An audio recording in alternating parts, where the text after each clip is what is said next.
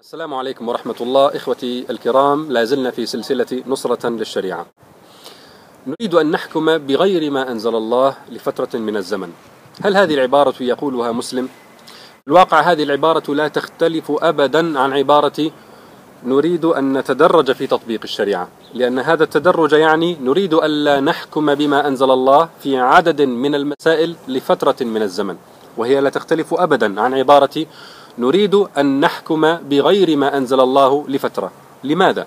لأن الذي يصل إلى سدة الحكم لا يصل إلى فراغ لو كان يصل إلى فراغ ليس فيه أنظمة ولا قوانين ولا أحكام لتصورنا أنه سيطبق بداية 10% شريعة ثم 20% شريعة وهكذا إلى أن يصل إلى 100% شريعة ودون أن يطبق قوانين وضعية خلال هذه الفترة.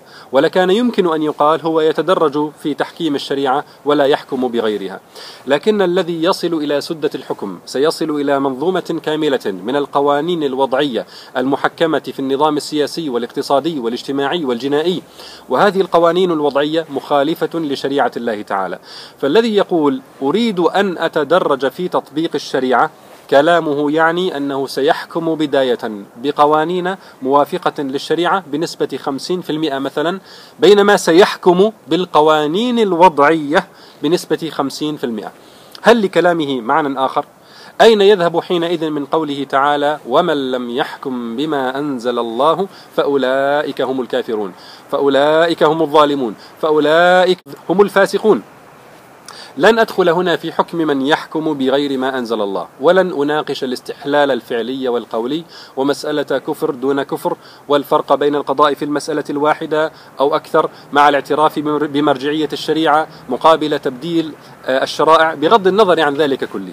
ألسنا نتفق على أن الحكم بغير ما أنزل الله حرام على الأقل وبكل أشكاله. هل يقبل الإسلاميون أن يقولوا هذه العبارة؟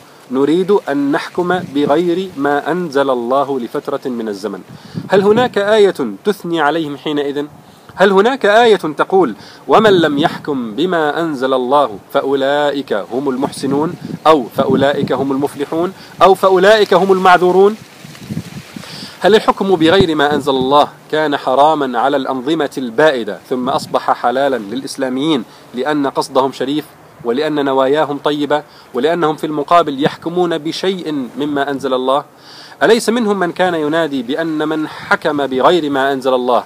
فهو طاغوت جعل نفسه مشرعا ليتخذه الناس أربابا من دون الله.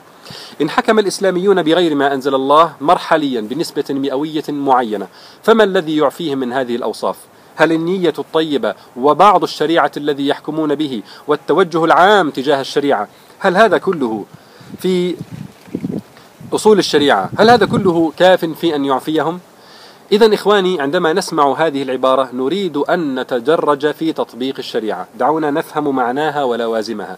لا تختلف أبدا عن عبارة نريد أن نحكم بغير ما أنزل الله لفترة من الزمن. نقدرها نحن بناء على المعطيات. الخلاصة من هذه الحلقة. القول بالتدرج في تطبيق الشريعة معناه الحكم بغير ما أنزل الله. والسلام عليكم ورحمة الله.